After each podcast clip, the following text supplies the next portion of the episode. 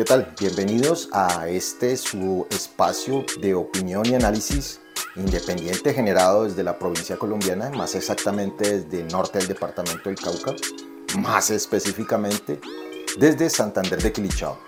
Este, su espacio, la conversa de fin de semana. Mi nombre es Omar Orlando Tobar Troches y estoy nuevamente muy complacido de estar con ustedes cumpliendo esta cita virtual para compartirles nuestros muy humildes eh, puntos de vista, nuestros eh, muy humildes eh, análisis, reflexiones respecto a los temas que han generado y generan opinión pública en lo local, lo regional, lo nacional o hay veces en lo internacional.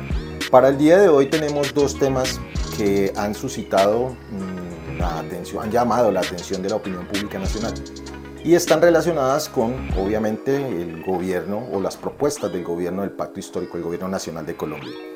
Hemos eh, dividido este espacio de hoy en este, en este intento de nuevo formato en dos, en dos partes. Una primera semicolumna, si lo podemos llamar así, que se llama mm, La Guerra de la Información y que es una continuación de, de, de, muchos espacios atrás, la Guerra de Información, centrado sobre el, el, debate que, eh, que, que, originó la llamada encuesta, la gran encuesta de Inbarmer, de Inbarmer y pagada por la Andy, respecto a la apreciación que tienen los colombianos sobre el servicio de salud aquí en Colombia.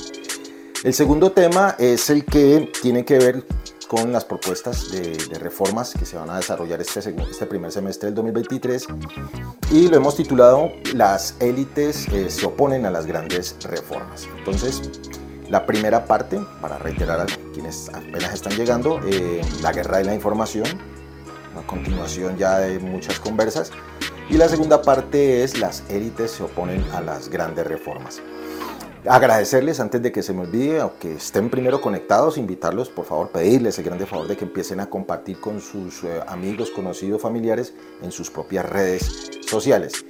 Agradecerle a los backers, invitarlos nuevamente a que se vinculen a la campaña de Una vaca por la conversa. Y mm, nuevamente decirles que los eh, conminamos, les pedimos el grande favor de que le regalen manito arriba, me gusta, nuestra fanpage en Facebook que se vuelvan seguidores, eh, más que seguidores, suscriptores a nuestro canal de YouTube. Sigan viendo el resto de nuestras redes sociales en LinkedIn, muy, amable a todos los que se han vinculado a nuestra red de LinkedIn. Y con la noticia de que ya estamos incursionando en Instagram. Entonces vamos a empezar a subir material a Instagram y mm, recordarles que también tenemos perfil en, en Twitter, arroba la conversa arroba la conversa fin de uno. Y no dejen de visitar nuestro mm, blog la conversa fin de semana.blogspot.com también antes de que se me olviden mm, nuestros eh, productos nuestras eh, producciones en audio.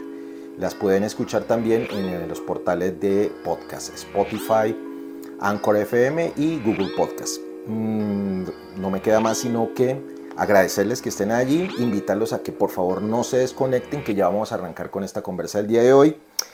La guerra de la información y las élites eh, se oponen a las grandes reformas. Los invito a que no se desconecten, por favor, empiecen a compartir y ya arrancamos con esta conversa de fin de semana. No se vayan.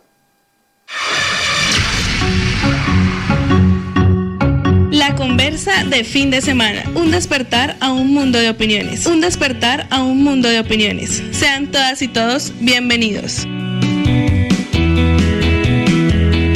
La conversa de fin de semana. Dirige Omar Orlando Tobar Troches. La conversa de fin de semana. La conversa de fin de semana. Un despertar a un mundo de opiniones. Sean todas y todos bienvenidos.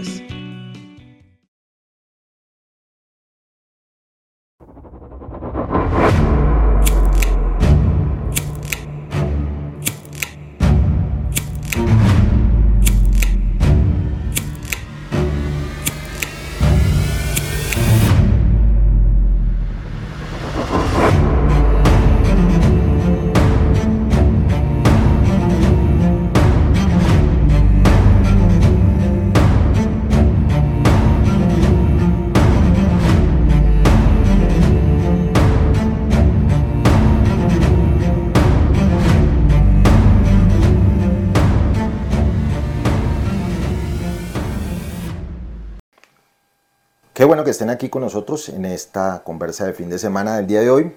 Vamos a arrancar con el primer tema, como ustedes ya veían en la cortinilla, eh, la guerra de la información.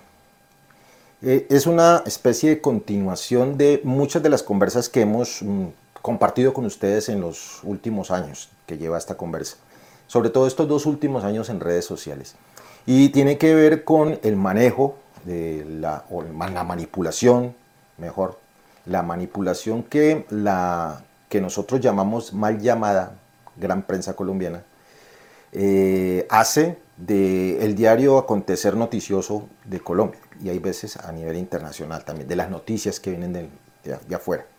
Pero vamos a centrar esta, esta primera parte de la videocolumna en la manipulación que hacen de la información y de cómo nos manipulan, cómo nos incitan a creer mm, de manera sesgada la información que se nos brindan a través de los medios tradicionales de comunicación y también a través de estos medios, es decir, a través de las redes sociales. El caso que nos concita esta reflexión, esta nueva reflexión, esta reiteración de reflexiones respecto a la comunicación, tiene que ver con la última encuesta de la firma Inbamer, una firma consultora de análisis de datos, pagada por la ANDI. La ANDI es la Asociación Nacional de Industriales una agremiación que recoge eh, a los representantes de las industrias de Colombia, es decir, de las grandes industrias de Colombia. Eh, está en cabeza el señor Bruce McMaster. Antes de arrancar de lleno con la conversación, permítanme recordarles a ustedes que el señor Bruce McMaster, lo mismo que la posición oficial de la ANDI desde eh, la campaña presidencial, era de oposición a las propuestas del pacto histórico. Es decir, ya hay una posición mm, política declarada, es decir, no es nueva, no se la inventaron ahora, en contra, en oposición al gobierno del pacto histórico. Entonces hay que tener en cuenta eso. Históricamente, este sector de los industriales colombianos, eh, agremiados en la ANDI, eh, encabezados por el señor Bruce McMaster, ya habían sentado su posición de oposición al gobierno del pacto histórico. Entonces, para que veamos de dónde puede estar viniendo lo que a continuación vamos a tratar de compartir con ustedes. Bueno, retomando. La ANDI mandó a hacer una encuesta. Ellos afirman en su portal de la ANDI.com, ustedes lo pueden visitar, que este es un ejercicio que ellos han venido haciendo eh, periódicamente y en términos generales, eh, eso es cierto. y es una de las herramientas eh, gerenciales que tienen los industriales, bueno, en términos generales cualquier industrial, para saber cómo le está yendo a su sector. Específicamente al sector de la salud, pero de manera particular a las EPS, a las entidades prestadoras de salud, sobre las que gira pues la propuesta de reforma de la salud, la que está presentando el gobierno del pacto histórico. Y aquí es donde vienen los vasos comunicantes, es decir, donde viene el, enlace, el, el PEG, las EPS. Algunos de sus representantes, algunos de sus dueños también pertenecen a la ANDI. ¿Ah? Entonces hay unos vasos comunicantes, hay unas relaciones ahí que también tienen que llamarnos a reflexionar. Bueno, la ANDI, que ha estado en oposición al gobierno del pacto histórico, inclusive antes, desde la campaña presidencial, y algunos miembros de la ANDI tienen intereses sobre las EPS. Y, oh sorpresa, hay que fingir sorpresa, eh, mandan a hacer una encuesta a una firma encuestadora, una firma analítica de datos, eh, en los cuales, cuyos resultados, y aquí en las redes de la conversa de la fin de semana ya hemos analizado un poquitico y lo vamos a compartir nuevamente, cuyos resultados en términos generales sirvieron para ser titulares durante estos últimos días en la mal llamada gran prensa colombiana. ¿A qué me refiero? Pues para quienes de pronto han estado un tanto desconectados. Dice eh, los titulares que uno de los resultados de esta encuesta eh, eh, afirma o saca la conclusión de que más, poquitico más del 70% de los colombianos, oígame bien el, el titular, más del 70% de los colombianos estamos contentos con las EPS y consideramos que prestan un excelente servicio. Finjan sorpresa, por favor. Eh, obviamente las eh, dudas, las críticas, el rechazo, los aplausos también hay que decirlo, a estos resultados pues no se hicieron esperar, inclusive el mismo día, al mismo instante que fueron publicados los resultados de esta encuesta. Pero para quienes tenemos la tarea o nos gusta mm, detallar un poquitico la información, esa información que nos eh, entrega, eh, con la que nos bombardea la llamada gran prensa colombiana, eh, hemos tenido la oportunidad de detallarla con un poquitico de suspicacia encontramos, por ejemplo, que mm, hay unas inconsistencias en las cifras. Por ejemplo, el titular dice que más del 70% de los colombianos eh, consideramos que el servicio de las EPS es eh, bueno, es excelente y que no había que cambiarlas. Pero al analizar otras preguntas de esa misma encuesta nos encontramos con que mm, el 66% de esos mismos encuestados eh, califican entre regular y muy malo el servicio de las EPS. He aquí una gran inconsistencia. Entonces se pregunta el ciudadano desprevenido, como ustedes o como yo. Bueno, pero ¿cómo es posible que los titulares nos digan que el 70 o más del 70% de nosotros los colombianos consideramos que el servicio de las EPS es perfecto, es bueno, no hay que cambiarlo, pero esos mismos colombianos encuestados por Inbamer, pagados por la ANDI y algunos eh, miembros de las EPS, también dicen que el servicio de esas mismas EPS es regular o muy malo. Una gran incoherencia. Hay dos, dos respuestas diferentes, contrapuestas casi que a la misma pregunta.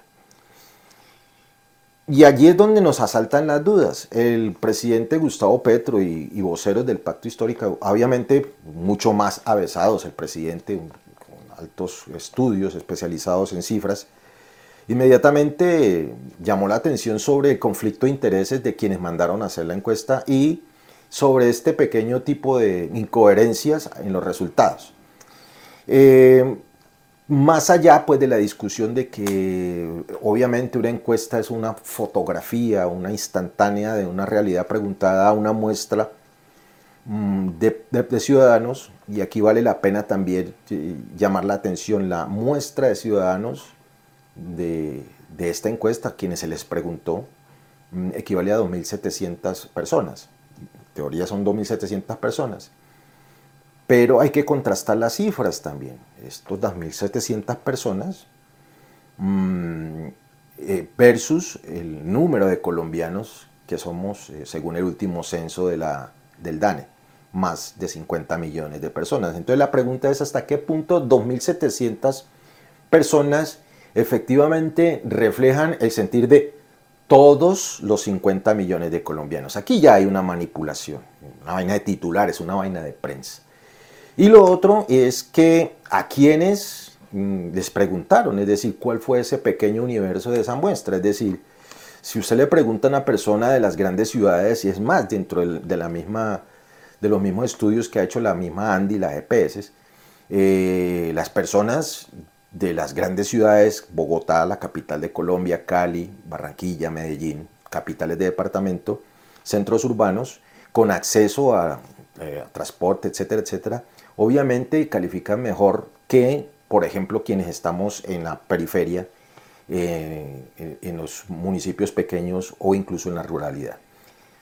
Para ir concluyendo, he aquí un ejemplo más de la manipulación de la información, una guerra de comunicación a partir de unos datos bastante dudosos, a partir de unos titulares, se nos hace, se nos hace perdón, eh, una realidad eh, obviamente manipulada, obviamente artificial, creada, para que ustedes y nosotros eh, apartemos la vista o sigamos creyendo que quienes han gobernado hasta ahora lo han hecho bien, cosa pues que ni ustedes ni nosotros nos creemos.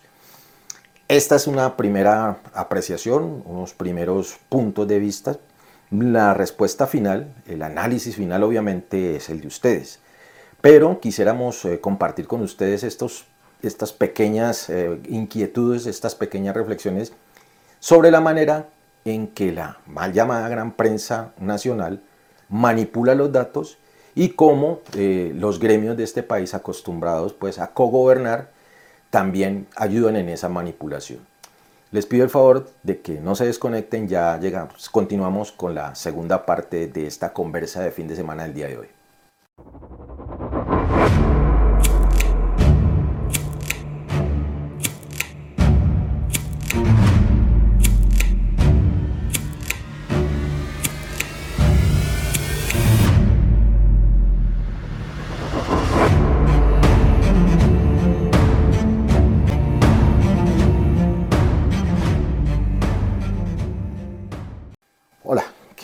Se desconectaron. Les agradecemos mucho eh, compartir este espacio de la conversa de fin de semana. Vamos a arrancar con la segunda parte de esta conversa del día de hoy, el otro análisis, el otro tema, que ustedes verán, obviamente está concatenado, encadenado, relacionado con el tema anterior de la manipulación de los datos y la manipulación de la información.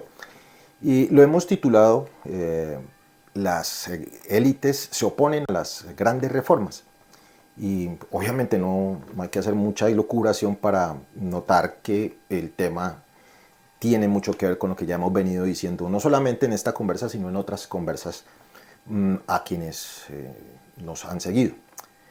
Eh, si, la, si la propuesta, que ya hoy es ley de la República, de la reforma tributaria del semestre pasado, ocasionó grandes voces de rechazo en la llamada oposición inteligente, eh, el anuncio o el solo anuncio de más reformas para este primer semestre del 2023 obviamente ha exacerbado los ánimos de quienes eh, primero no estaban de acuerdo con el gobierno del pacto histórico, con que un gobierno que no fuera de derecha llegara al, gobierno, al poder nacional, al poder político administrativo nacional de Colombia.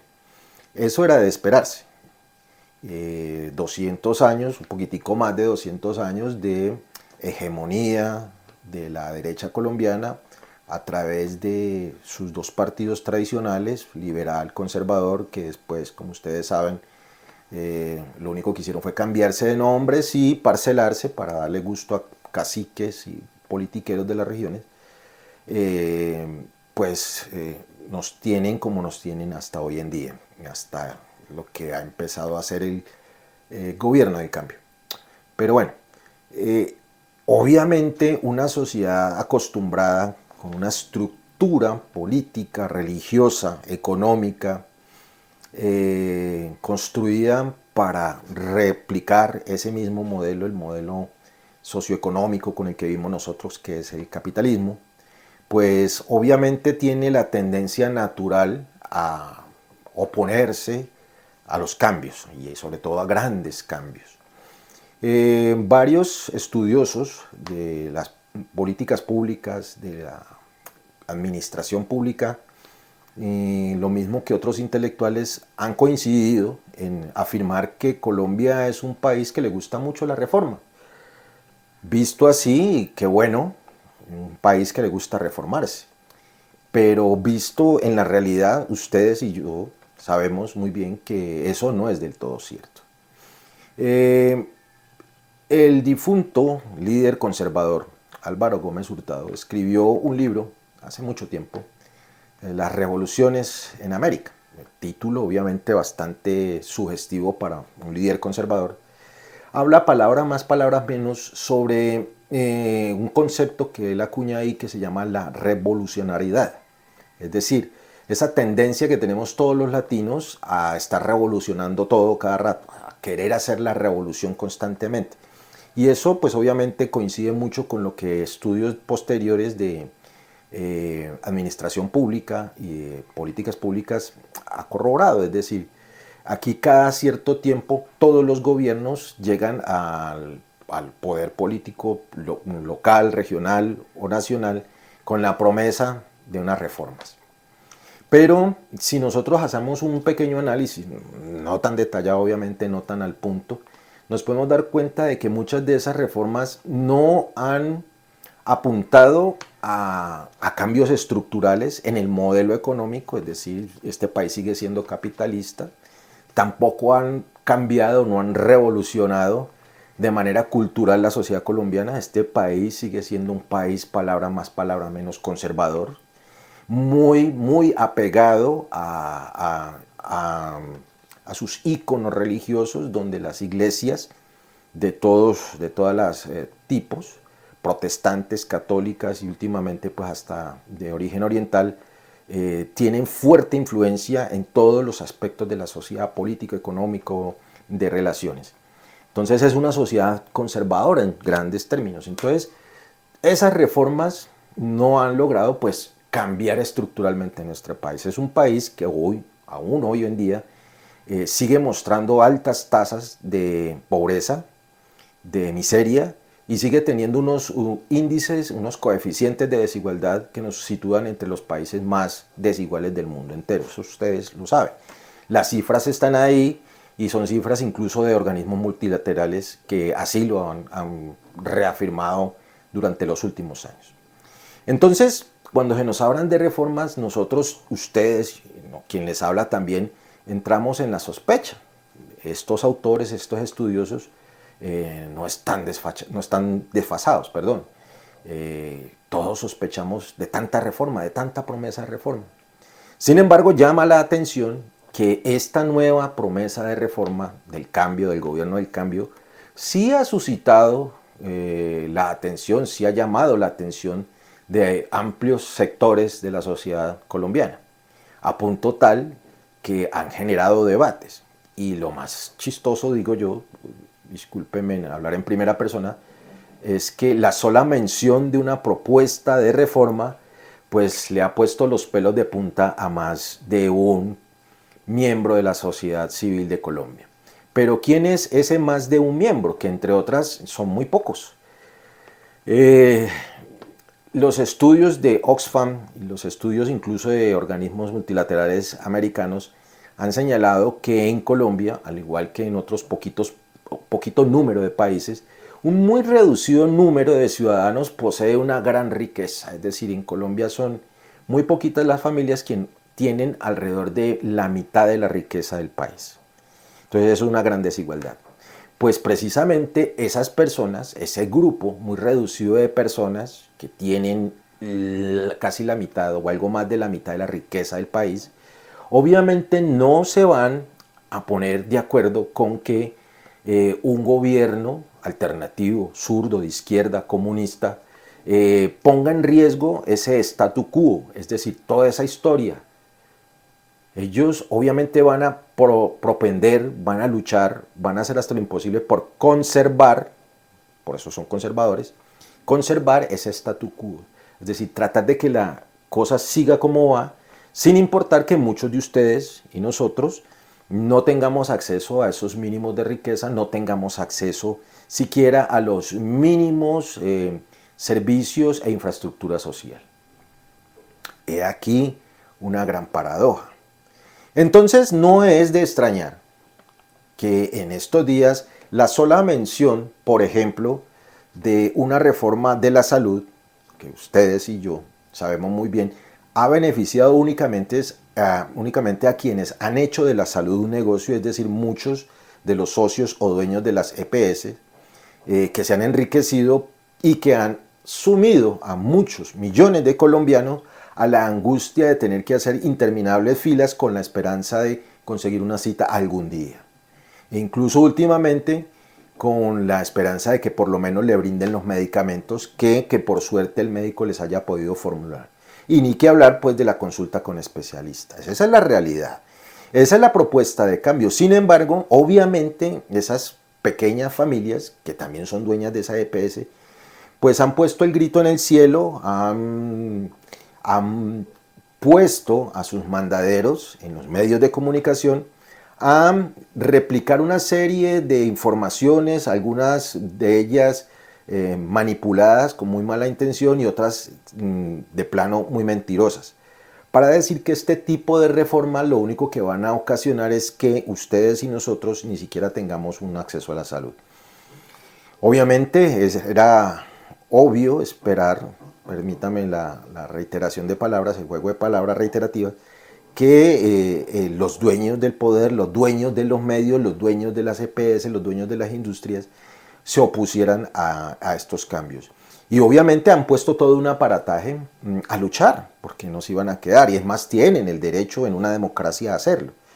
Y entonces hay una clase política, la derecha colombiana e incluso algunos sectores del llamado centro, junto con la, gran, la, mal llamada gran prensa colombiana, que se han puesto en fila para oponerse por sí, por sí nomás, sin explicación siquiera, sin atisbo de, análisis, siquiera sin conocer eh, los proyectos, a decir que no al cambio.